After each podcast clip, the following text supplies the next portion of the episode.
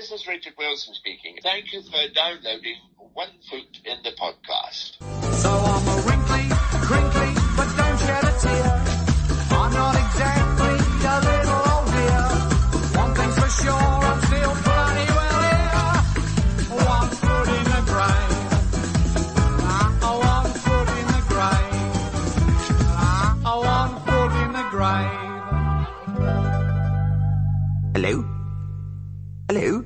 Hello to the One Foot in the Gravers out there. This is One Foot in the Podcast, wishing you all well. The episode we will be reviewing is Series 2, Episode 4, Who Will Buy? First airing October the 25th, 1990. There are a couple of firsts we'll be celebrating today. Firstly, the introduction of Patrick and Pippa Trench, who do not know what they're letting themselves in for for the next 10 years or so. And also the first one from the podcast that not only has a new guest appearing, but has his daughter on with him, who of which has appeared on a previous episode. It's Rachel Rowett, formerly Penny Kate, and her dad, Tim Penny Kate. Welcome both. Hello, Hello, thank you for having us. Thank It's you. quite all right. It's the, the first parent child podcast duo, prob- possibly the last, depending on how this goes. We've got a quiz coming at the end of our review, which already recorded, so we'll reveal the winner later on. But I was, I felt like I was somewhat pleasantly surprised, but I think I might have underestimated both of you in some regard, anyway. But I hope you're both well. I, I, I last saw you both at the the event uh, in Christchurch. I suppose I just want your immediate thoughts, really, on um, the one foot in the Algarve upscale film that we watched. What what were your thoughts? It was, it was really lovely to see it on a big screen. So used to watching it just on the television. I never thought I'd watch any kind of One Foot in the Grave on a big Hmm. screen like that. So that was yeah, it was really nice and very surreal to have Doreen Mantle watching herself on the screen just Hmm. a few just a few foot away. Yeah, I, mean, I'd say that as well. That probably what made it for me was actually Dory Mantle sitting, uh, you know, just, just a few feet away. I mean, it's a shame to see how old she's got now, but I mean, considering that One Foot in the Algarve was, you know, made in the 1990s, that's, you know, you don't realise that people do get so much older, do you? This is it. You you're, you're fixated on the the era that they're on our screens, and obviously when you meet them in the flesh, you know, oh, blimey, yeah, of course, you know, we all age sadly, but all her faculties, you know, and she was watched watched it from start to finish, and I couldn't resist looking over, seeing her face light up at all the Yeah. funny moments. So it must have been a real uh, privilege for her to have watched that with all the adoring fans sat behind her and to, to her side. So uh, it's re- yeah, really really great email. Also, it's nice to meet meet you both as well. Uh, you Indeed. sort of You- you- made it with minute, minutes to spare, didn't you? We did, You did, yeah. yeah, yeah. I think it's quite tricky for a lot of people to come down on a Friday after work. It's going to be a bit of a challenge, isn't it? As people travelled all over the country by the sounds of it. But uh, yeah, it's a great little night. Yeah. So, Dad, did you get uh, daughter into One Foot in the Grave, or did you not really have to do that? She'd already discovered it, or do you I- remember watching it as it as it aired in the nineties? I don't really know because I, I first episode I saw was um, you know back in January 1990 in the first series because we'd been to the Right. Philippines and I'd come back a few weeks earlier. And Rachel was still a, you know about two three years old at the time, and I started watching it and um, sort of was hooked to it really from the very first episode. And I think it was something we used to watch regularly on TV at home, and it's just one of those sort of things like. Dare we say some other comedy series like Fawlty Towers and things like Mm. that? Rachel watched it, just got into it. So we're very much, very much similar the way we find things funny. It's amazing to hear fans recount watching it from 1990. Rachel and I are similar age, and we wouldn't have really become aware of it till the mid 90s at the earliest. So quite envious that you got to watch it as it was aired, you know, on a weekly yeah. basis. That's it. In 1990, you were treat, treated to two series and a special, so quite a lot in that 12 month period. Very much so, yeah. Who will buy when you when you watched it in preparation for this podcast? Did you have to have your mind refreshed on what happened, or do you just know the episodes inside out? Or I do, but I don't know about you. No, it's uh, I'm, I'm not so good with actually re- remember the episode names as such, but once the episode gets going, I know how it's actually going to pan out. And as soon as I start watching, I thought, yeah, I I remember what this one's actually all about now. So it's um, yeah, but so not so good to remember the names of the episodes. Yeah. but the content's uh, pretty good with. and your your lovely daughter recently got married. She's now Rachel Rowett, and I am I allowed to say that I had a little sneak look at the the speeches. Am I allowed to say that, Rachel? Should I Yes, take can. that out? Whenever- No, and can. um, your dad had wrote some lovely words and sort of didn't show me the whole thing, which is you know absolutely fine because you know it's you know, private. But there was I'll a segment. it to you if you want to Thank read it. Well, there's a segment about um, comedy and how uh, that was that was probably I suppose when you're reading that out, we was that from the heart, like you know when Rachel's growing up. Were you sharing those comedy moments together? What was going through your mind when you wrote that little bit in, in your speech for your daughter's wedding? Was it? Did it feel like I don't know what I'm trying to ask here, other than that was really cool to put all those little bits in about the comedy moments. But there was the one in the grave specific. I can't remember what you put now. Can you recall what you'd mentioned about one in the grave? Uh, I can't actually. What was it? I think you said something like um, Rachel's really into a lot of British comedy, which some of you might find Oh, unbelievable. that's unbelievable. That's right. Yes, yeah, that, that's that's the comment sort of thing about it. Yeah, um, yeah. I mean, basically, I mean, when, we watch, well, we watch a lot of comedy programs, like that, but Yeah. there's an awful lot of quotes which are made in various programs that become part of our vocabulary, and there's definitely one within this episode which does as well. So I think right. alluding. We can come to that later, but I think this was kind of alluding really to the fact that we do watch a lot of comedy programs, so people Rachel her age might not think she some of the com- classic comedies from the 60s and 70s and 80s that some of Rachel's sort of uh, age would actually find it funny but that's why the comment was that it's unbelievable. Yeah, unbelievable. that was very nice. Yeah, that gives me an idea for if my daughter gets married in 25 years' time. I'll prob- hopefully I'll be able to. Hopefully, she's watched those British comedies like I did. I don't know. I'm sort of don't really force it yet. I I put one in the grave on and Fools and Horses, and she she knows what they are now. She knows what those broke. She recognises the theme tune, but whether she'll go the extra step and wa- watching a whole episode is to be seen. But she's only four, so give her a chance. So, who will buy? I think we should just crack on and open up with the opening scene. Are you both ready? Yeah. yeah One foot in the grave. We're opened up in a bit of a cozy scene in the Meldrew living room, presumably evening time. In fact, it will be evening time. And the Meldrews are watching a detective drama, Poirot. I don't suppose any you both watched Poirot No. when it was on. I didn't. no not at all no no, No. not my sort of thing. I I don't know if Renwick's a fan of Poirot. I mean, he's he's obviously given it a good mention. Um, is very sort of slouched, drinking. Uh, what what's he eating and drinking, which has caused him to be, be a bit silly. so he's drinking whiskey and eating smarties Is, is that a combination that you find yourself doing, Tim? it's a strange one no i don't i don't think so i don't, don't think so Yeah, spi- spirits and, and something sweet just doesn't sound right, does it? Just, uh, Margaret seems to be cracking nuts, isn't she? Yes, Did I say yes, it right? A nutcracker. Yeah. And next to Margaret is a um is Cuthbert, a stuffed doll with a burst open back, and it's another little insight, isn't it, to Victor's creativity Yes. and to date. So we're, we're at series two. So far, we know that he dabbles in magicianry work. Is magicianry the word? Magician, conjuring um, conjuring. conjuring. Yeah. That's it. S- bit of script writing, and now we we learned that he's he did a bit of ventriloquism at some point. Victor and Margaret do that thing where, as a couple or as a family, if you're watching a detective mystery drama, you're sort of commentating as you go, trying to work out what the hell's going on. I don't know. if This is a thing that David Renwick wanted to do, where to acknowledge that people do, like people like me, will sort of ask what the hell's going on as they go and trying to guess the outcome before you see it. Yeah. And I don't know if they've commented on a real episode or not. I don't know if you've had to verify that. I didn't no, check I- that. no. I wouldn't No. no. But it was quite a quite a clever guess by Margaret. Who do you reckon did it then? His nephew Basil. Why? Because when they found the old man's body in the herb garden, that's what he was clutching in his hand, a piece of basil. Ah.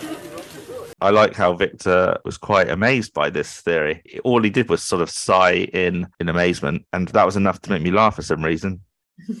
Probably because he's a bit slow on the uptake with this sort of thing, and he's obviously half cut as well. But Margaret is, as ever, unimpressed with his humour. Good job. He. Good job. It wasn't Uncle Dick. It does probably take a few drinks for Victor to have a laugh. Yeah. I don't know if he would have done this sober, but I can't imagine sober Victor being this sensible. Isn't he the same Yeah. with um Jean in Only a Story?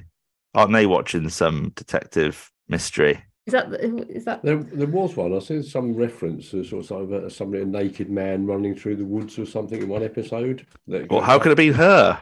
Can't think, can't figure out why this this naked person is running through the woods all the time. That isn't an episode, but I don't know which one it is.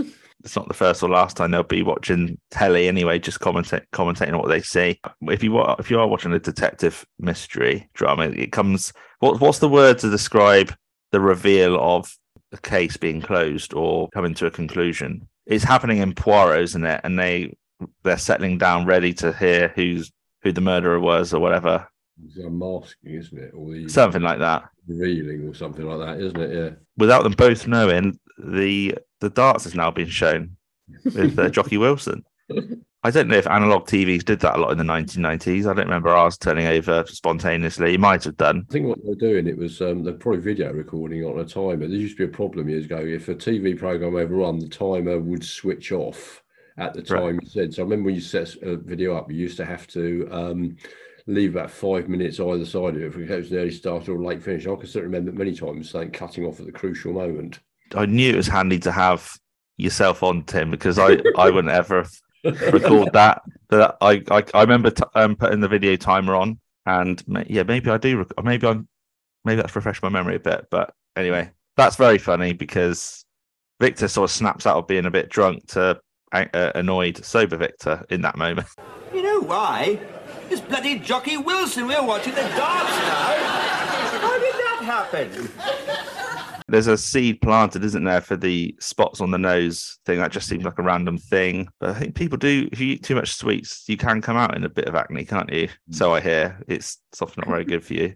So that might come into play a little bit later. We sort of, the tension turns back to this Cuthbert, the stuffed doll, and it's creep, creeping up Margaret somewhat, isn't it? Mm. And as ever, as as we'll see throughout the series, she downplays his ability to carry out hobbies or his general ability with creativity. And I don't know why it annoys her, other than the fact that this particular instance it, it just creeps her out, and she asks him to put it in the downstairs toilet, which that will come back.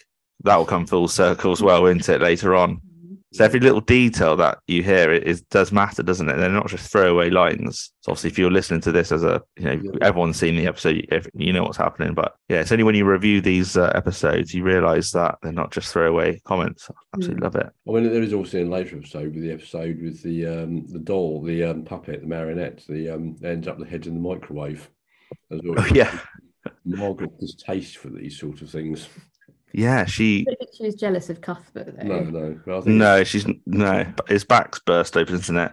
Yeah. So it's not only freaks her out; it's just a, a messy hobby for Victor. Well, there's another episode, isn't he, when he when he plays with dolls? I think he creates a, a Frankenstein type doll, doesn't he? There was a teddy there, Teddy wasn't bear, it? Yeah. Which scares off the little boy, doesn't it? Yeah, that's Yeah. right. I can't remember what episode that is. I think it's Beware the Tricks on the Roof. I want to say. It's the yeah, it's yeah, that's the, it's one with a cow with the slightly Yeah. damaged leg. yeah, Um, it's that episode. Perfect. yeah. the perfect condition fried egg. Yeah. Um, it's it's not the longest opening scene. No. before I think Victor does cave and just puts Cuthbert doll into the downstairs toilet.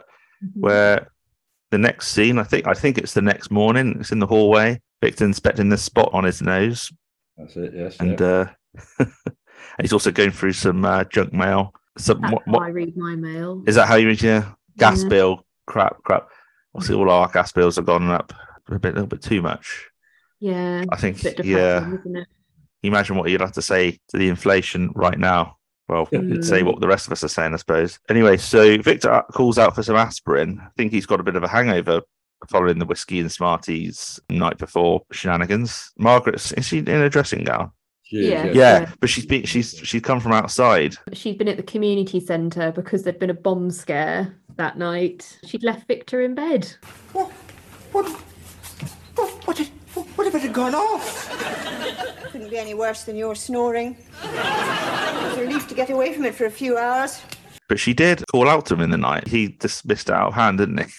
He said to call the A team and um Put a pillow And put a over pillow his over his head, yeah. yeah. yeah. I don't know if this is the same community centre as seen in Who's Listening. and the very and the very first episode where Victor thinks he's gonna have like a surprise retirement party. Retirement party, yeah. I'd like I'd, I would like to know these little uh these I mean it can't be a big town where they live, you know, wherever it is they actually live. And then there's a knock at the door. I think this is the point there's a knock at the door just before Margaret stops in her tracks to I think she spots a little beetle Beetle, in the yeah, and she decides for some reason to put in a tube of Smarties. I think it's a dead beetle or a, or a live one, but I don't this it- happens Yeah. happens a lot, doesn't it? Pe- people in one from the grave consuming what they shouldn't be, but it doesn't seem to bother Victor, does it? Later, he doesn't seem to. It's only I if he doesn't know, I think. unaware, Yeah. yeah. Isn't it in Endgame where Margaret references how his palate is just you can chuck anything in his gob and he won't really care what it is. He just eats for England. I think he's talking to Betty McVitie in the Mm. high street. Yeah, it's a very specific scene I'm, I'm referring to, but it just just come to me now. So we know that Victor just will eat anything. He doesn't really the amount of seafood he can get he gets through and he Mm. he had a hobby, didn't he? And one of many hobbies cooking, which Margaret didn't seem to also like. He just can't win, can he? Poor bugger. So we have similar with this as well. If as the previous episode about looking for these Sky TV salesmen who look like Buddy Holly. Uh, this guy here, I, th- I thought it looked like um, wasn't that a Craig Craig uh, Charles. Craig Charles. It, Ah. it, is- it isn't Craig Charles, but it does look like him. But you all get irritating salespeople like this will come and right in your face. So I think we have previous form with Victor with uh, door-to-door salesman. Yes, yeah. Um, and this particular salesman selling fairly niche product. It's bendy dinosaurs, and I think they're pretty cool actually, but very pricey. Twenty-five pound for a small one, 50 pounds for a large. Twenty-five pound in nineteen ninety is apparently fifty-five pounds in today's money. That's a lot of money. That's a money. lot of money. Yeah. Good grief! And I know you'll agree will make the ideal gift for your grandchildren. How do you know I've got grandchildren? I've had to be completely sterile. because this salesman's making assumptions that'd be make a good Christmas present for for the grandkids. One of the first times I watched this episode, I was if you haven't seen Timeless Time and you've watched this episode first before time, you think, yeah, I never hear them mention about having kids. Maybe there's something going on there. They have had Stuart, sadly died at a young age, so that would have really hit a nerve just to get a bit deep for a moment. Mm. For poor Victor, slams the door on this salesman guy. He just stands there, doesn't he? Do you notice that? So the door yeah. And I don't know if that's just for comic effect or he was just a bit flabbergasted. He's just been Victor can be the first or the last customer, potential customer, to slam the door on, on him. So I don't know if it was a production error where he was told just to stay there and the camera would pan away pretty quickly, but it stayed on him for about yeah three or four Few seconds, didn't seconds, it? Yeah, Seconds, it's still standing there. Yeah, yeah. And did you notice the backdrop looks really uh Fake. it's obviously fake, but because there's no houses opposite Tresillian Way. If you've been like I have, you know there's there's no, but they have to have that illusion that this house is opposite because all the little things that happen in future with Mrs. Mr. and Mrs. Ellsbury across the way, being nosy through Mm. you know the bedroom window. So the salesman goes that may crop up later. The bendy dinosaurs element. It's quite tragic. We won't won't go any more on that. I think that's a good excuse for David to write his spiel on door to door salespeople. They've just got a job to do, you know. So we've been a bit balanced for a minute. Vic did not have time for this this uh, chap, and this, and now to end this scene, Margaret announces she's, she's got to make a delivery later. As her colleague Meg has uh, crashed. I think she had crashed a Van. van into a wall. Yeah. We haven't been introduced to Meg yet, but we will see her in Monday morning. We'll be fine, I think, at the pub. She's going to deliver some flowers. Victor eats beetle accidentally. Oh yeah, so yeah, Margaret course, decides to say nothing about, just stares in disbelief and sort of never mind.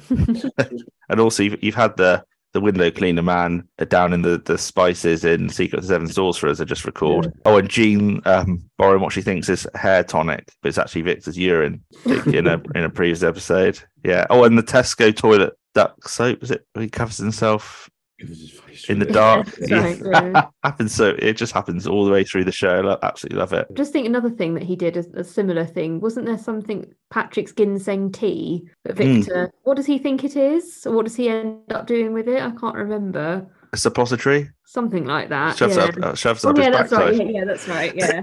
Yeah. There's also a bottle of wine, isn't there? That they think as, as a present for them, they end up cooking it and then realise it's that Phil uh, Patrick's father. And they fill it up Father-in-law. with father-in-law. That's right. Yeah. Fills up with cheap lager, which explodes on Christmas Day. you don't see it happening, but it's related to you by Patrick. What carbonated cat's piss? That's what he describes Yeah. it as. isn't it? That's it, exactly. Very creative way to describe really cheap booze. Yeah, mm-hmm. we're in the garden. I presume it's the same day. Vic's is disposing of some of that junk mail into the bin outside, and we're greeted by the lovely Mr. Swainey, like he does most days, I imagine. Mr. Swainey's mother's kindly made some grape and peach Jam. jam. Yeah. Jam, or is it Mark? No, Jam. Preserve, yeah, which she previously has made some carrot cake, or in a later episode she does, and that's used as a door wedge, if I, if I recall. Did we actually see the jam in this? Yeah, it's there. I you do. I think, you, yeah, just Yeah. hand to the jam. Oh, It's just right, tiny, yeah. tiny jar. Oh, right. Okay. Then, yeah, Yeah. it's tiny little jar to it. yes, Yeah. Yeah. I love it when he. How many times have I said this in the podcast? But when he thanks his mother whilst gesturing to the bedroom window on, on their behalf, I just find it so funny. He says, thank you very much indeed. Because Victor's just has got that look of like a wary look about him, sort of politely smiling, asking after her, but just you just don't see her. it gets me every time. Um, and to add to more more doubt into the mind of the Meldrews, and in a way us, the audience, Smiley and friendly Mr. Swainey responds to Victor whilst sort of leaning on a shovel, says that his um, mother wants to be buried in the back garden. That's right. Yeah, so- It's a bit Whereas, drastic. whereas in fact he's just innocently doing some yeah, some gardening, of, of course. But I, I, w- I wonder what viewers back in 1990 thought Mr. Swainey because yeah, you don't ever see her, her mother. Obviously, throughout the series, we know Mr. Swainey's a good guy, but I wonder if at this point in time, I don't know if you remember Tim. Did you think "Oh, he's a bit too nice? What's going on with this guy? Well, there's always, um, yeah, I mean, he always seems a vaguely annoying person in a way, so nice but annoying. But there is an episode, uh, I can't remember what it is now, but it's he's watching a TV It's the program and it. It's the second to last. it's so episode. like, yeah, and he's very, very, it's very, very dark in it. 'cause I think, I think it's realizing that um, he could have been so much more than he actually was. Yeah, Uh, it's quite Dawn of. Man, isn't it? I he's- think. he's a character. Yeah, Dawn Basically, of it's Man. nearly always a light, light scene in it. Mm. Like, that one there's quite dark. Yeah, that is one. That is, I think that ep- that episode was put forward for a BAFTA because yeah, that was a very powerful scene, wasn't it? Mm. because you just throughout the series is Mr. Smiley, Mr. Swainey. We don't know any different, do we? But yeah, he's even in this in even in this moment because he's invited Victor to. I mean, I, I, what I just try to remember here is he's he's inviting Victor to c- carry out his ventriloquism act at the at the community hall for some action for the elderly or whatever. Does he know at this stage that? Oh no, he says Margaret tells him Yes. Yes, Yeah. and yeah, Margaret sort of spread the word that Victor's practicing ventriloquism. So yeah, Victor plays his ability down, doesn't he? Mm. And Mr. Swain has that look of polite sadness, sort of sort of accepts it, and then Victor's obviously put, pulling at the heartstrings, to, obviously decides to crack It's on and, and, and help out. Yeah, we we might come to it later this charity event, but it's just it just amazes me if it's for support the elderly that you got all these sort of thrash metal and punk. bands you Yeah. know, it- it- Anthrax. Anthrax, yeah. I did- I mean, that's obviously- yeah. It's obviously part of the joke, but yeah, when you think about it, you think there'd be some more acts of Victor's age, as, as far as we know, because all the kids on the sidelines, they are, yeah, they're obviously 15, 16. so we're at like, a, I think it's like a, a new location, as far as I can tell, a residential side road. Do you know where it is? Like where it was? Do where I know? Mm. I probably do you know? Or are you No. testing me? Oh, No. um, I don't know officially. I must have looked it up at one time or another, but I do think at this particular person's flat, it looks like the same location they use for Jean's. Oh yeah, for her. Hmm, yeah. Yes, yeah. And I wonder if it's the same. I don't know. But anyway, we see Margaret pull up behind a, a locksmith van and she's there to deliver the flowers that Meg would have. Oh, incidentally, actually, when we get to do, do we think Meg would have been as generous as Margaret? You know, when we get to that part of the storyline, do you don't think she? I know know what we know of Meg. We, d- we know very little. We saw her in a, in a series three, episode one. She, I don't know if she. It's hard to tell, isn't it? It is, Mm. yeah. Is But I think is Margaret is she's Margaret is particularly kind though. I think she's a very kind person and seems to have an affinity with older people. See it here that- that a couple of times she's kind of painted into a corner about a lot of things. You know, tries to bluff her way out of something, sort of thing, by also being kind, but in doing so, probably actually causes more trouble. You know, Yeah. It was paid with good intentions. I think there's a couple of links here. One with the flowers, one with obviously subsequently reading the letter. Uh, that it actually probably leads to worse problems. Yeah, this is the this is the thing is that she sort of set, sets a precedent, doesn't she, to do more and more for this for this elderly chap. But of course, yeah, she she knocks on the door, and from inside, it's all dark. This this elderly chap thinks the person that's just left was this locksmith or security Mm. man has forgotten his torch, and it isn't it. So yeah, so it's Margaret, and there's a bit of a mix, a bit of confusion. This chap is um, presumably completely blind. It's sad. It's sad. It's, this is Um, probably up there for one of the saddest episodes but of these moments throughout the series, but this is definitely up there for how, how it all concludes. Jolly upbeat soul lives on his own and he thinks the flowers that Margaret's come to deliver are for him. It's clearly either the wrong address or it must be the wrong address because I was going to say maybe it's for the previous occupant, but it, it seems like he's been there for many years. He he does say it's um, 62 or 62A. Ah, yes. So, but this is uh, Jimmy Jewel. Ooh, carnations, chrysanths, and freesias. Oh, she knows I love freesias. passed away a long time ago, 1995. So only yeah, five years after this aired. I did have the pleasure of actually seeing him in a pantomime. Did um, you? Sometime in the 1970s up in London. but Right. it was a long, long time ago. I think it was up in Golders Green. I think it was Golders Green Theatre, Theatre or something. But it's back in the early 1970s. That was. Yeah, he's a bit of a veteran of the stage, isn't he? He was a comedy stalwart of his era. Is, he yes, actually, yeah. is he actually? Was he actually blind? No. He wasn't. He's called Albert, and his his face lights up, doesn't it, when he smells some of these flowers, flowery smells, and he, he assumes it's for his seventieth from He his niece. older than seventy, though, doesn't he? He probably was. I think he was probably eighty something. I think I looked up his age. I think he was. I think he was in his eighties when this was Mm. being filmed. Again, talk, talks of nieces rather than daughters' sons. Although that is mentioned a bit later that he's got children in Australia or, or wherever. Yeah. But just he just thought these these flowers from his from his niece. I'm obsessed with with this because Victor Margaret so many cousins and nieces and nephews mentioned, but obviously they don't have kids today, so I suppose they're not going to have have any other kind of relative. Um, poor Margaret is sort of backed into a corner, isn't she, emotionally? But also poor old Albert, he's got the wrong- he's got the wrong wrong end of the stick. It's heartbreaking. She's a good woman, and for for for all of Margaret's faults, and she hasn't got many. You know, we we gave her a hard time in uh, Dramatic Fever when she ridiculed Victor's script. Clearly, is like that with Victor on and off throughout their relationship. Like any good person, she wants to help, Hmm. and uh, she falls over some of the furniture because it's pitch black in there. It's, the trip's gone in the, the electric, and uh, yeah, obviously that it is it is funny when he goes to he thinks he's sorting out the electricity problem, and he says, "Oh, is that better?" oh, which is off there, and it's still not on. Margaret mentioned how cold it is, and she's directed to the fireplace to to, to switch it on some some electric heater, which makes an absolute racket. If I recall when I was watching it, I, didn't notice it before, but when she switches it on, it's very loud. It must have been a very old bit of kit.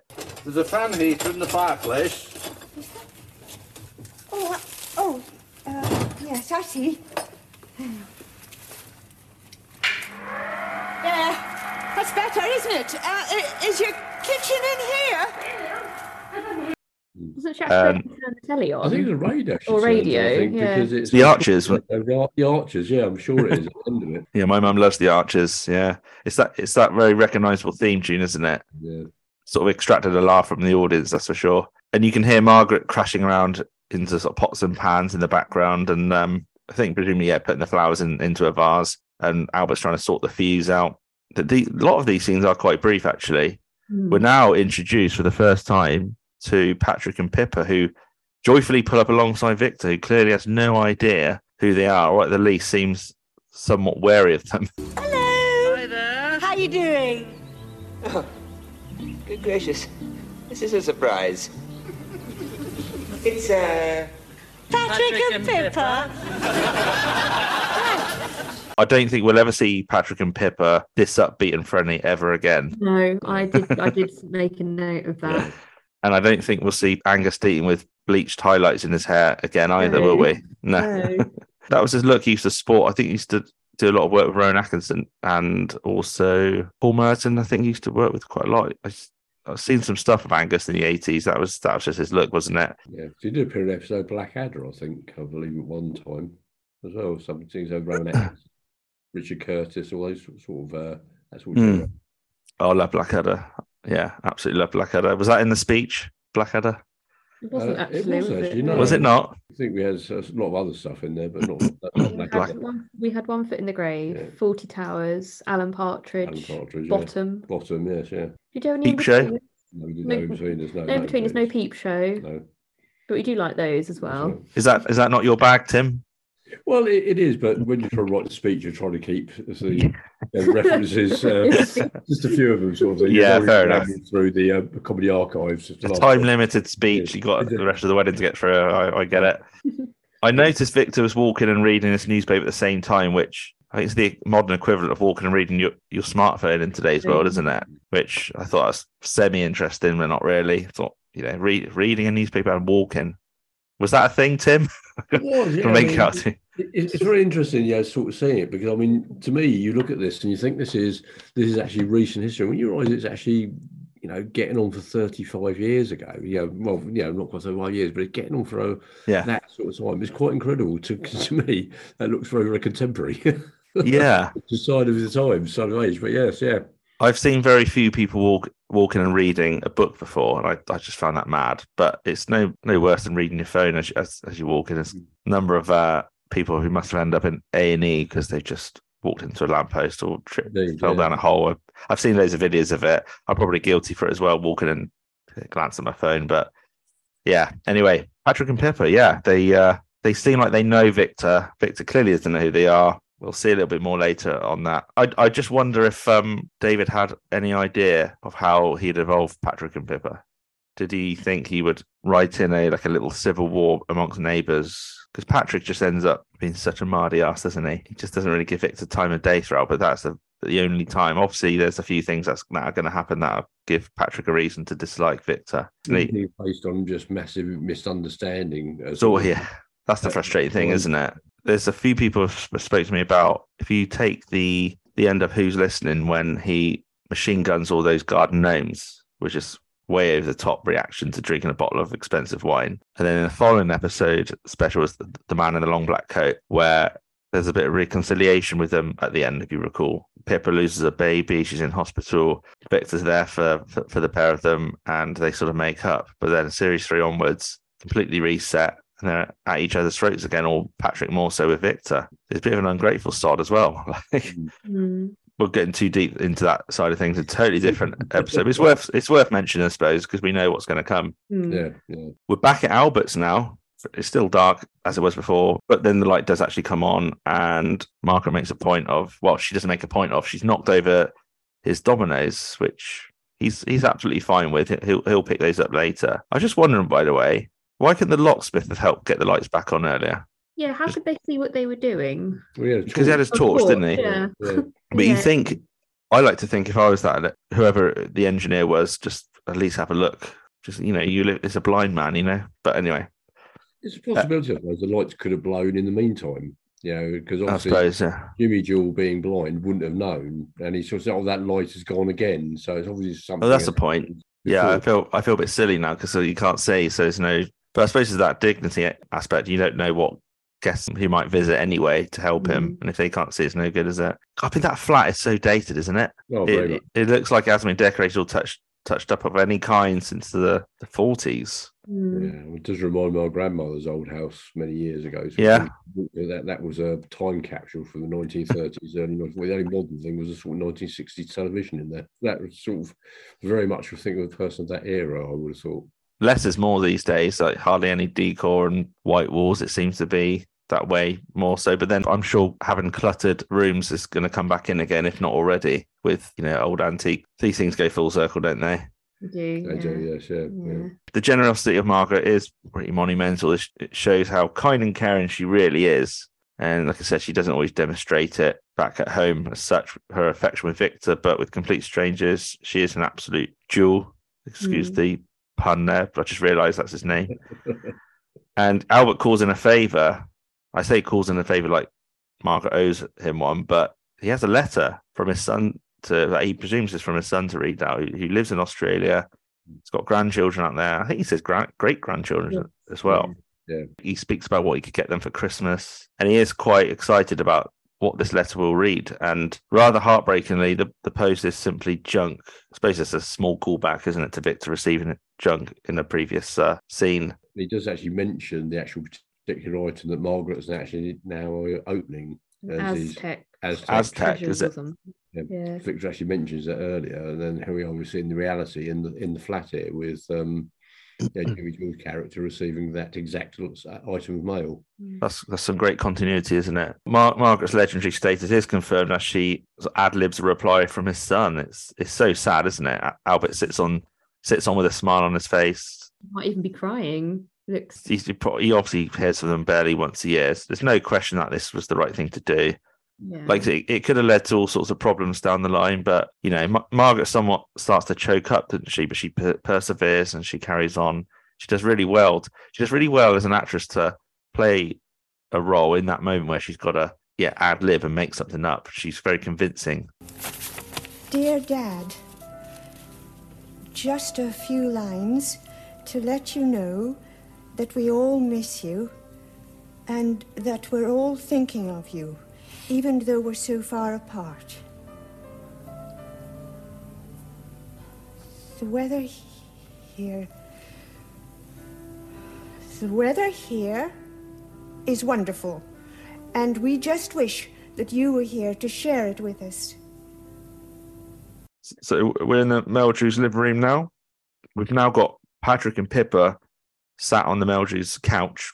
They've been watching the episode of Poirot that they watched the previous night. And Pippa's also guessed the murderer. Patrick pipes up with an air of pedanticness and debates this theory that the victim could have slithered his way 10 yards to the conservatory to write, to write down the killer on a piece of paper. Slightly killjoy attitude from Patrick. That's the first time we actually sort of, you know, see how perhaps the Patrick character is developed. Because there's a hint of, I'd say, uh, not nastiness about him, but definitely sort of cynicism. Yeah.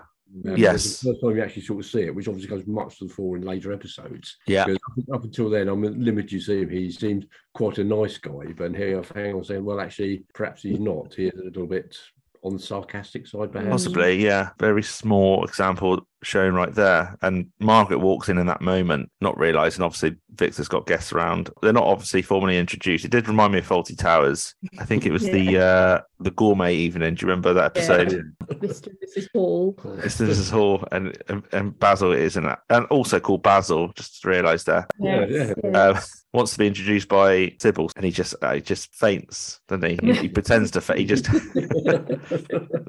Fawlty Towers. That's just another level, isn't it? But It's just as funny as this, but pioneering. Uh, Pa- Patrick talks about his 12 hour journey from Bath. It transpires that they, which we'll learn later, they've been on holiday for a month to the West Country, which I think is a very unusual thing to do. If you go on holiday for a month, there's lots of places in the West Country. I love the West Country, that's where I'm from, but I'm just trying to think of a scenario where a fairly middle class couple like Patrick and Pippa holiday for a month. I don't know. I'd love to know a little bit more. Maybe they got some family down there and they're just going from cottage to cottage. Who knows? Margaret clearly looks a bit startled and then unsure of herself as she she dashes to, to the kitchen to find Vic. The last ditch attempt to uncover who Patrick and Pippa really are. Well, what? But who the hell are they? I haven't the faintest idea. You must have some idea. You let them in, didn't you? I've never clapped eyes on them. They They suddenly turned up on the doorstep with three suitcases. I listened to them yapping on for two hours about cones and contraflows. Then I lost the will to live and put on a video. I thought you'd know who they were when you got back. Which by now you would be forgiven for thinking Victor knows since he's, you know, he's been watching TV with them and for, for the best part of a couple of hours. But yeah, he of course doesn't know. One of my favourite lines is one we use quite frequently. Is well, well, who the hell are they? it's something myself and Rachel used quite often. You know, you, you send a random photograph of um, a family day out and something like that. The caption always says, "Well, who the hell are they?" so it's one of the bizarre comedy, you know, legends, if you like. I feel like the scene is a small foreshadowing of the final ever episode, actually, where the members of the public using the Meldrews dining room table as a place of healing for the disabled. um, after Margaret accidentally advertises an old stitching of Jesus in the local rag. Yeah. I don't know why it reminded me of that, other than she purely because she had to go in the kitchen for that scene to say, "Well, who are these people?" And he, he had he had no idea. Did he have an idea at the time? I can't remember now, but these random scenes from different episodes always come to me when I, when I rewatch it, an older episode. But yeah, Vic's at the end of his tether, isn't he? He he speaks to them having like three suitcases, and Hmm. they've been keeping company for ages, and they're just both clutching at straws, aren't they? Like, who are these people? Are they family relatives, old friends from holiday? We do actually learn that Margaret's got a sister, very Yes, subtly. yeah. Victor, as ever, believes in telling the truth. The truth matters, and he just wants to ask them, but Margaret stops him, very much like she will at the pub when we meet Meg and Billy, who thinks Victor's steepos in it. There's probably some other examples I, I can't think of at the moment. Patrick and Pippa actually announce they're tired and just want to head to bed. And the Meldrews do try to be accommodating, don't they, and offer up their bed. Uh, I actually I laughed a lot when Victor was quite offended with Pippa when she questions the use of their bed. In your bed? Yes. It's a perfectly good bed. They haven't got round to a spare yet. I mean, it's, it's a very British thing they're doing because, like, they, they've got a get out of jail card here. They're going to go, so don't worry about it. But they feel obliged to keep up in the ante and just make sure they don't go anywhere other than stay in their house. But they obviously think they're going all the way back to Bath, I can only assume, you know, hence just trying to be nice. and, Victor goes into over polite mode to the point of forceful insistence that they do stay. Um, I think Margaret goes to look for some fresh soap in the kitchen cupboards or whatever. And then Penny does drop drop for her much Actually, much like in One Foot in the Algarve, isn't it? You know, when she just realizes they're not in a prison cell, it's Mm. their holiday Holiday cottage. Yeah, yeah. They she knows who Patrick and Pippa are at this point. Not it's not the best moment to tell Victor since they're actually in their company. But Victor reluctantly lets them go, lets go the suitcases. Uh, after Margaret certainly suggests they just just let them go. That's probably the first look of um from Patrick you'll get of like you've annoyed me. You're a bit weird. Yeah. And she deduces that they're they are in fact the neighbours. Perfectly timeline from Mark when she briefly pauses in response to Victor asking where they've seen before uh, next door. Somewhat believable, but the fact is they haven't seen them for over a month, and they were so they obviously moved in, new neighbours, and just went off again. Depends what your memory's like, isn't it? month isn't that long. Don't know. Anyway, they they didn't know who they were. I just don't know what the chances of that happening in real life are. It's easy to forget names, I know, but you surely would recognise. I mean, Margaret. Did Margaret say they both saw them? I, th- I think if I remember rightly, they are literally always just driving off. They you know, Mm. wave and say goodbye. I think it's a reference actually in this episode. They say, Yeah. but it wasn't It- much of a conversation. If you've not known somebody, I suppose it is quite easy to forget. But then again, you kind of sort of think that uh, Pip and Patrick might have actually sort of said something themselves. When True. the house with the suitcase. I mean, why didn't they leave the suitcases in the car, or why didn't take their suitcase to the house first, and then you know? Hmm, that's a very good point. Yeah. Why, why bring them inside? That is a very good point. It did, rather, it did seem rather bizarre. I like playing these games because you have to explain a way out. The only thing I can think of is the house isn't ready to move in. Hmm. Like they're decorating, they're going to stay at a little B and B down the road, maybe. Yeah, that is a bit bizarre. If they're just going to go next door. Hmm. anyway, we wouldn't have a sitcom, would we, if we uh, No. No, that's true. That's fixed true. all these little so-called plot holes? But anyway, Would be- great misunderstanding, and that's not not the best way to get off open to a relationship for, with your neighbours. But Victor's been nothing but nice, so actually they should say actually he's very accommodating. He's let us stay, have a couple of drinks, watch a program. It's quite it's quite inviting, really. Anyway, on to the next scene. Victor's getting himself and Cuthbert ready for the benefit concert. Thankfully, Margaret does come in from next door. She she has explained what's happened. So it's one of those rare instances where they've been able to explain why they've appeared like, weird Mm. because usually these things don't they go unexplained and it's very frustrating because Patrick just thinks Victor's a sociopath or whatever. But no, they've interesting- It'd be interesting to see how that explanation actually went, though. You know what? what, what Oh yeah, actions of Patrick Pippa may have been. So yeah, yeah, fair enough. Then okay, yes, that seems rather bizarre, sort but yeah, okay, we'll, we'll accept this just to keep the peace.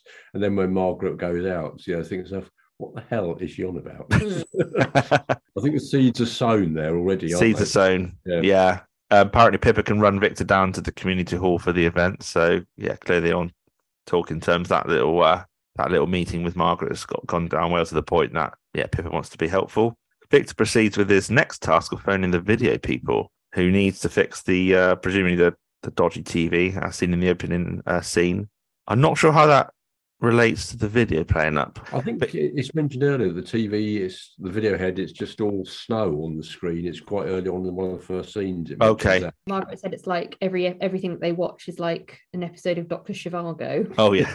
Yeah. there's, there's some similarities with how he speaks or how he speaks of the lady in the video shop to that of who's listening because he's quite rude to Mrs. Burridge. So, Although yeah. that's a video, that's a blockbustery type place versus an actual video repair. I know, but bimbo is the word he uses. Is a little bit offensive, is Victor. He's quite an old-fashioned boy, isn't he? In that in that department. So again, you see this again in another episode when he's contacting British Telecom. Uh, yeah, he's, um, still covered in soap and half naked, getting out of the bath. and got the police turn up about it. God, there's a bloody telephone service. That one, yeah. stock as a naked. I won't say the words of the podcast. you can. No, that's fine. It's uh, anything goes more or less on this pod. ripping down my There you legs. go. That's right. Well, anyone with hook driven down the legs is of course wide open to Yeah. temptation. As as he waits for his call to connect, he spots Cuthbert as more material bursting out his back as he picks him up and he's then connected to the receptionist. Meanwhile, Pippa lets herself in around the back, which is a bit familiar, I think, even Yeah. though she's doing a favour. Standing at an unfortunate angle where she thinks Victor's talking to this this puppet, portraying himself as like a madman with anger issues. so, so she's obviously got an idea of what he's like so far with insisting they stay the night. So she's already, yeah, a seed of doubt about him, even though Margaret's cleared up the prime misunderstanding. Yeah, it will bring some doubts about for, for Pippa. and about her new, her new neighbour's state of mind. Down at the community hall, and we see a view of the stage with the crowd applauding. Anthrax attack, as we say, as we see Mr. Swainey playing the role of, I presumably, stage manager, director, who is liaising with the lighting and sound technicians about a change in order of acts or just making sure the lighting cues play out properly. Love the retro radio he uses. it's like a CB radio type It is, yeah. um, device. You'll notice um, the list of acts that he reads out. He mentions Jerry Sadowitz. Do you know much about Jerry Sadowitz? He's he's, he was he's a very offensive Scottish comedian. Very offensive. Like I've he's you you won't be able to see his material anywhere more like on like YouTube. We barely have any clips of him. But he was uh, banned at the Edinburgh Fringe for being that vulgar. Uh, yeah, he's just very well known for being just absolutely yeah. If you ask anyone who's watched him live, they'll tell you like it's just the most. It, it's just I can't even get the words. pa- I've I've had- but a friend of mine he went to watch Jerry Sadowitz and he secretly recorded on audio s- some of his stuff and it's like oh my god like no wonder he's not on TV or there's any clips on YouTube. But anyway, Right, now after Anthrax Attack have finished their set, we've moved the Cray sisters back, so it's now Des Hemorrhage and Maggie Mussolini. Right, yeah. Then comes Jerry Sadowitz, Jack the Lettuce, Who Killed Kathy Kirby, and 666. Yeah, and then we're back as before with Iggy Dunican, Coil and Cap, Orphanage Explosion, and Victor Meldrew and Cuthbert. Which will be the cue out of the first half.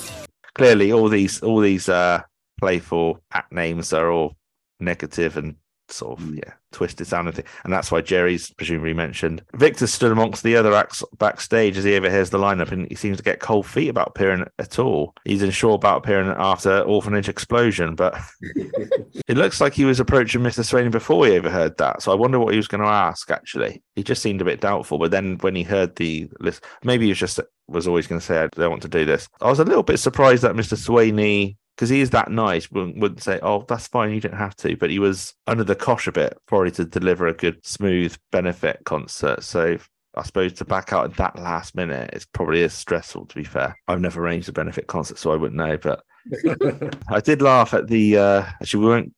I was going to talk about the uh, young people trying to act by laughing. It just wasn't very convincing. But we'll, that's a bit later, isn't it? That just made me laugh anyway. So yeah, Mr. Swain offers an alternative, but Victor's still getting cold feet. I say it just seems ludicrous for an elderly person's benefit concert, but the joke always goes by. Really, That's true. Yeah, It's a good point. You, know, you, you made that point earlier. This is a yeah. elderly person's. Is it? Is it actually meant? Is it? Does he mention that it's for action for the elderly? Is it just a benefit concert? I think he does actually mention it in the scene where he's in the garden with the shovel. Mention it, you know, for it's a benefit uh, benefit concert for uh, the elderly or the people they they, they look after. Right. I was going to say if he if he didn't mention specifically for the age group, yeah, it might, it might make sense. But it is for the elderly. But that's that is the joke, isn't it? They're never going to enjoy these rock and roll dance acts, are they? With these band names. Next scene where it starts to get a little bit dark, to say the least. Margaret arrives at Albert's with some leftover flowers. That's another goodwill gesture. She approaches the front door, which is a is ajar, and she calls through to Albert, but there's no response, and something's the matter. Is anybody in? Hello? It's Mrs. Meldrew from the florist. I thought you might like these freesias. We had them left over from a big display. Are you at home? That's obviously a very quick scene before we're brought back to the community hall where we see all the acts on the on the side of the stage watching Victor Meldrew and Cuthbert, which is going going down an absolute storm, which I'm really mm. pleased. It's a bit inaudible, but you can hear him perform his act.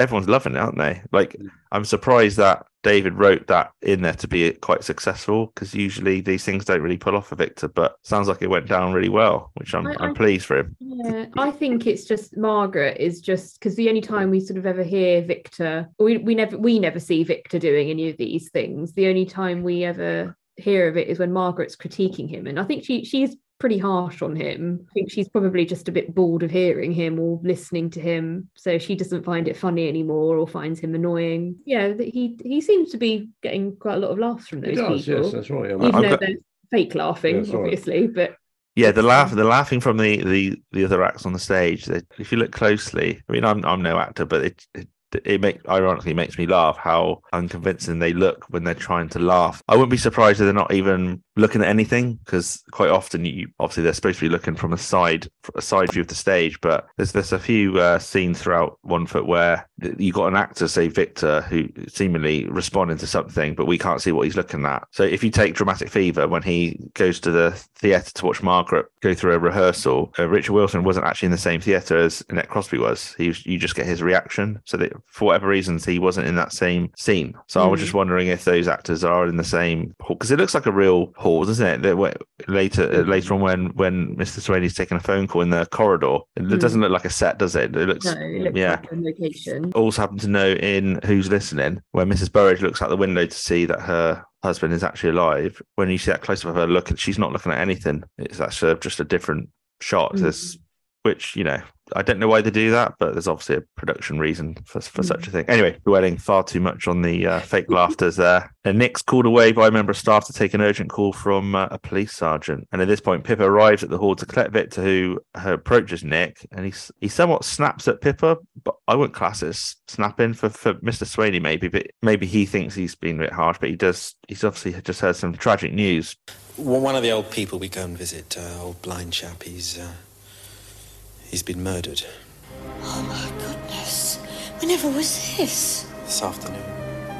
He was found, it, it could have been any time. Old flat had been ransacked, poor bloke. God, they can't be right in the head.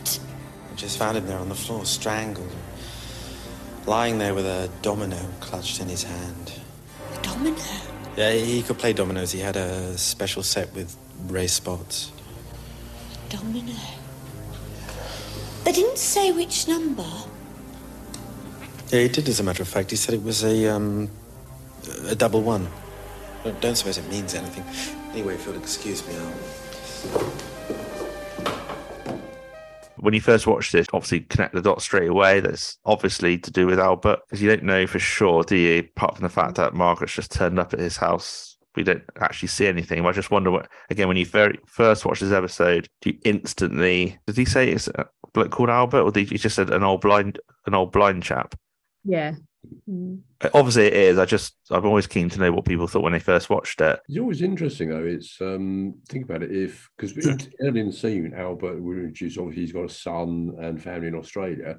I'm just wondering how Mr. Swainey sort of gets to be the person who's actually forced. Is he a next to how he's regarded as a next of kin Skip, I, How they know he's there. and how they know he's there? Yeah. May- Well, maybe he was due to go, and he's maybe he Albert's got a, an itinerary, but maybe for say he has a carer who writes down what where he where he needs to be, and he just they that gets read out to him every other day, and Mm. perhaps there's always an emergency contact on there. Mm.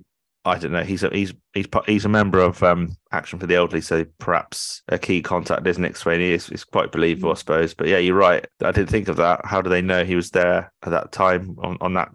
And also, it's it's not like it's his mobile; it's a payphone, isn't it? Yeah. Yeah. Apparently, it was um, found. a particularly common thing in those days as well. Um, yeah. Uh, Albert was uh, found led on the floor, clutching a domino in his hand. A bit of a Jonathan Creaky moment. I don't. Did you say you watched Jonathan Creek, Rachel? No, I've never watched No, it. this sort of reminds me of Jonathan Creek, the way they're trying to connect, make a connection to the person who's been killed and what what's in their hand. I suppose it also Mhm. harps back to Poirot with the Basil, but clutched a domino in his hand. Pippa's curious to know how many dots did they say what what he was holding. It was a double one, and obviously at that point you see Victor, but badly badly timed as ever. He's got the two spots on his nose, presumably because of the the Smarties from the first scene pulling off Cuthbert's head. All unfortunate timing. This is the one of the very few scenes with Pippa and Mr. Swainey, isn't it? In the same room. Yes, there's not many. I don't think there's any Patrick and Mr. Swainey scene. No, there's a few Mr. Swainey and Mrs. Warboys, but there Yes. not I think this is it. Quite sure. I don't think there are any Patrick and Pippa and Mrs. Warboys scenes either, are there? On the spot. I don't think so. No. I don't know why that's interesting, but it is interesting. they're side by side to Victor and Margaret. Hmm. I suppose in in in in reality, like my neighbours either side, yeah, we quite familiar with, but not so much the other side of them. Yeah. Anyway, so back at the Meldrews, Pippa comes in with Victor for some reason. I, I don't know why. No. Well, she's Um, carrying an extra bag, isn't she, for him? But, That'll be why. but, but he, there's no reason for why he couldn't No, that's, put it under that's his arm. It's quite a light bag. yeah. She's she's a little bit spooked by Victor at this point, and she's asked to take Cuthbert and just to put him in the downstairs toilet because that's where he's been living, just to keep out Margaret's sight. And because Victor uses the the phrase "he's bursting," put him in the downstairs toilet. He goes in the toilet. Goes yeah. into yeah. Pippa is more than tuned into Victor's apparent weirdness, so goes along with it. Probably thinks she's going to get murdered or something. And a mentally and emotionally exhausted Margaret comes down the stairs, partway into calling out to Victor about her day. She sees she sees Pippa being weird. this will this will never happen again, by the way, where Pippa and Margaret see one another as doing something quite odd. It's always it's. Patrick looking on at Victor, isn't it? It's quite a unique, uh, a unique thing. There is some cause to think Patrick and Pippa are weird to the Meldrews, given what they've learned about them, even even if things were cleared up earlier. Sets the mind in motion about your feelings towards someone in many ways. As Pippa taking a puppet to the toilet just adds to it, but by comparison to the number of things that Victor does in life, that'll baffle Pa- Patrick. Is yeah, it's nothing compared to, to what goes on in this episode. And then it cut away to the a little bit later into the kitchen at this at this point, aren't we? Lots of lots of I've, I've written down lots of fairly rare and unique angled shots of the Meldrews house. So you can Yeah. like you can see the kitchen as if you were still on the edge of the hallway mm-hmm. with Margaret washing up in the kitchen. Earlier, of course, the downstairs bathroom, which is seen in the in the trial. And there's obviously there's the view on the outside street from the doorway. It's just not often you see these angles. And so Nick Swainey's breaking down the events of what happened. I just wanted to thank you for your contribution to the show, Mr. Meldrew, and uh, at least we can use some of the money to give old Albert a proper funeral. Hmm. For what? A few pounds left over from his pension. That's what his life was worth in the end. Well, I mean, the, the irony of it is he had just over a hundred or so in the post office. He was just about to use it to have all new locks fitted, getting everything properly secured. Now, if he'd done that on Friday morning as planned, he might be alive today. That's right. He said about that. Why on earth didn't they come? Apparently, he just cancelled it at the last minute. He said he needed the money for something else. I mean, what would make an old man like that suddenly part with all the money he's got in the world? Thankfully, though, the money raised from the benefit gig can at least give him a proper send off. But it's quite sad to think if they didn't have that benefit gig. You know, What he's, would happen? Yeah. yeah, he's, he's got no funeral. But he was mugged and killed. Just uh, this is this is supposed to be a sitcom, and we're we're hearing about you know, elderly people being blind, elderly people being murdered. So it takes a dark turn, doesn't it? This is what One Foot in the Grave is all about. It's what's it's why it's a great sitcom. It's why it's different from the rest, I suppose. Yeah, it is. It's not all sweetness and light, is it? So it's a bit of a, say the least, a tragic conclusion why he was about to pay for some new locks to be fitted. Deemed a mystery as to why he still has he had still had the savings left over for this. Seemingly didn't get the locks fitted, and he just cancelled the locksmith because he needed something else. So obviously, naturally, they're quite baffled by this. I just wonder. I don't even to, to be pedantic like Patrick. I think you can change your locks all you like, but someone's still going to break in, aren't they? Hmm. I bet that window window door is was there a window on his door or was it just just wooden throughout? Um, I say it could be smashed through quite easily, but he, nevertheless, he might not be murdered on that occasion. But if, was a if he window, yes. was it windowed? Window, window, yeah. yeah. Ah, Okay, there you go. It was switched to outside Albert's flat with a raw mail van outside. Parcel's been left, and the camera pans from up high, uh, slow to his front door, where the camera zooms in on it, on this parcel, and it's rather tragically, it's the Bendy Dinosaurs delivery. So the poor old burger's been duped into buying this for his grandkids. Hmm. I do hope his grandkids get this um, gift. By the way, he's he's been murdered for it, for God's sakes. This is an interesting point again because obviously he believes he's received um, a letter from his son and grandkids. I guess he hasn't. So it's it makes it doubly more tragic. He's perhaps bought these bendy dinosaurs on the basis of that letter from his kids. They said he want to see you here and all that sort of thing. And then he's spent his money, um, has now been murdered because he's not got the locks changed. And it may have been ultimately for nothing anyway, because maybe the family, yeah, the, the tragic turn- uh, didn't really care about him whatsoever. You get the you get the impression that Yeah. his family don't really bother They don't with really him. bother with it. No, no. I don't think he'd held the grandkids or great grand grandkids accountable for that, I think he still would have brought them something, regardless of his, his Done, yeah. Yeah. regardless of his son's been is absolutely is absolutely crap. By the way, that salesman guy is in Jonathan Creek. He plays ironically plays a uh, detective. I say Oh, ironic yeah. because he's indirectly responsible, arguably, for the death of poor old Albert. Mm. There's a, quite a few of those uh, crossovers with One Foot in the Grave characters in Jonathan Creek. and Doreen's in a Jonathan Creek ep- episode. It's bound to happen, isn't it? If it's the same writer. That's it, yeah. We know that Albert's surname is Warris. I didn't know that stupidly. Is it says Warris? on the- Does it say on the on- credits? No, no, no. It's on the on the bendy dinosaur. Oh, dog. Oh, well spotted. on it. It's all postal addressing. We were talking earlier about the actual. Yeah, but is that a real I, place? d- I don't think it is. No, I can't. I Read. expect it's made up, isn't it? Holland Street, Yeah. 50, 42. I Hang- can't read hang that. on. Hang Let- on. let- We're let me going to go have- and let me have a investigate. Apparently, Tom, it's in a. It's he lives in a place called Morley Hill, I expect it's made up, isn't it? Much like Rivers Bank, Rivers Bank. yeah. Bank, 19 Riverbank, sorry. Actually, there's someone's uploaded the picture. Yeah, they've uploaded the picture on 62 Tolland Tolland Street, Street. Yeah, Warris.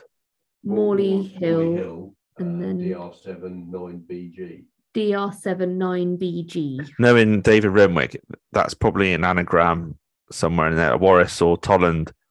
It's probably an anagram for something that is relating to this episode. Yeah, and then Don't he's ask got me what. DR7, David Renwick. Yeah, and also he's he's not a tight ass, Al, but he's gone for the too expensive Expensive, dinosaurs. Yeah, he's gone for the fifty pound dinosaurs. So he spent a hundred, and and it's sad that he only had like hundred quid in his savings. That's nothing, No. Mm. absolutely nothing. Not even for a, a pocket money for a kid in this day and age. Mm. No. So, how would you rate that episode out of ten? That would that be in your like top five if you could just for some reason only have five episodes to watch, or not necessarily?